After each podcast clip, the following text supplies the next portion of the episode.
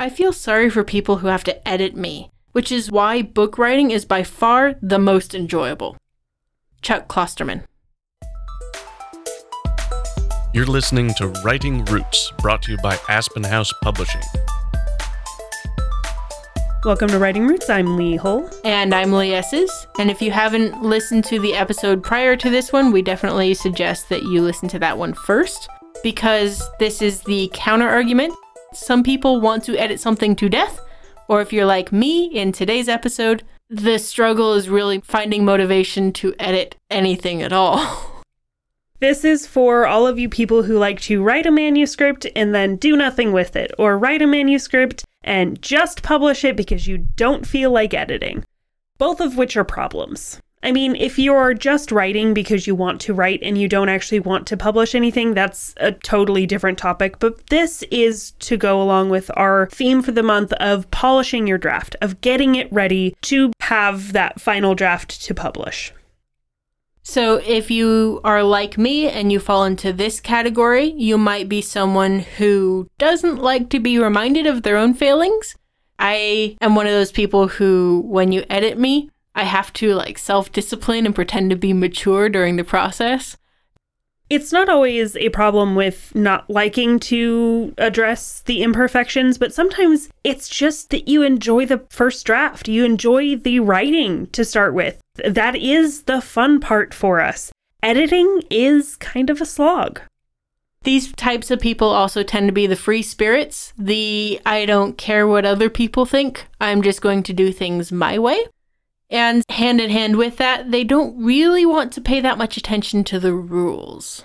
They don't care about genre expected word counts. They don't care about whether or not explosions can be heard in space. They don't care about whether there may be some plot inconsistencies here or there because they just had fun writing the story and you should have fun reading it. And they also finish their first draft and going, this is good enough. So during the writing of the first draft, they make as much effort as possible to make sure that that first draft is great so that the rest of the editing process is less painful. When you are looking into polishing your draft and into finding that motivation to edit, you really need to ask yourself a couple of questions. Really, one question Do you want to publish and do you want to monetize your art? If the answer is yes, this episode is for you. If the answer is no and you don't plan on publishing, that's perfectly okay. Take joy in that first draft and don't worry about the rest of it. You are by no means a lesser author because you're choosing not to publish. That just means you're writing selfishly, which is the goal. So, how do you find that motivation? A lot of that is going to be in how you address your first draft, and you need to change your mindset. It is no longer a first draft. It is time to view it a little bit more analytically and less emotionally. A lot of what changed in me when I found the motivation to edit actually came in how I wrote my first draft. That need for perfectionism in the first draft makes it so the editing process is much more painful. If I walk into the first draft knowing that I have the editing as a safety net, then when it comes time to edit, it's much easier to actually edit because I already have a launching point. I started the draft trusting that the editing process will catch me if I fall. And that really, I think, helps to, when you finish that first draft, have the motivation to fix it because you know looking back on it that there are things that you left to be able to fix. You left in some bad cliches because you couldn't think of a better way to phrase it. You left in numbers instead of character names, Lee. Guilty. And this also goes for those moments of writer's block when you're intimidated by the scene you know you have to write, because then you can go in brackets, or I like to put a ZZZ, in front of the synopsis of the scene that I'm now skipping so I can get onto the fun part and then come back to it. So after you know how it ends, especially you pantsers, coming back to it, it's much easier to fill in those gaps because then you're not intimidated by the whole story. You know what happens down the road, so this little scene is much easier. Another thing that can help you find the motivation to edit is to treat it differently than writing One of the things to help with that is to change your environment, change the music you listen to for writing versus editing. For me, because music is very much an emotional thing, I will use especially movie soundtracks, video game soundtracks, these kinds of things to help me write my first draft. But when it comes to editing, I need perfect silence because I'm focused, I'm working on the nitty gritty details in order to make something better.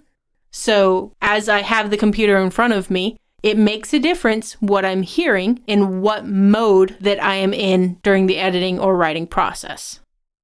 This can also go for what environment you place yourself in. Some people need to write in perfect silence, so they set themselves up in a corner of their house where they can kind of lock themselves away from the world but they'll go to a coffee shop to edit, or vice versa. Placing yourself somewhere new, somewhere different than where you write, will help you get into a mentality that this is different from writing. You are not creating your first draft. You're not redoing anything. You are now editing. And being in a different environment can kind of trick your brain into believing that. And hand in hand with that, change up how you're reading it do a voice dictation. Change your font. Make it so it's double spaced instead of single spaced. Print it out versus having it on the screen. Change up how you're consuming the story. All of these things will help you get out of writing mode and into editing mode. Another way to make sure you stay motivated is to monitor your time. This means scheduling a time. Nobody talk to me on Saturdays until I have this edited because when you're monitoring your time, then you have a reason to do it. And it's much more difficult to find excuses to do something else instead of editing. In that same sense of scheduling time to do it, make sure you're moderating your breaks when you schedule out that time. Because if you are stepping away and taking too many breaks, just like with the writing process, you're not allowing your mind to get into the right mental state. So make sure that you do spend enough time, even if you don't feel like you're making progress. Try to spend longer focusing on it and working on those edits rather than stepping away because you got bored. I think that's for me one of my biggest struggles is my attention span is really short when my phone is right next to me and I can be cruising dumb TikTok videos instead. Yeah, move your phone into a different room and put some sort of physical barrier. Put your shoes in front of the door so that it's harder to open that door and go get your phone. Make sure you have all your water and stuff nearby so that you can minimize those breaks that you need to get up in order to use the restroom, that kind of thing. Have all of your tools and approach your editing session with focus. That way, you'll get the most out of it and you'll be done with it sooner. And I know we've mentioned this before with the editing, but if you have a checklist of things that you're looking for in that particular editing round, it can help you focus a little bit better.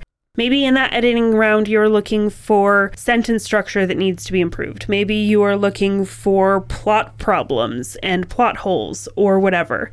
And then, on top of kind of having that checklist of what you're looking for, make sure you're rewarding yourself. Make sure that you have a reason to make editing a pleasant experience.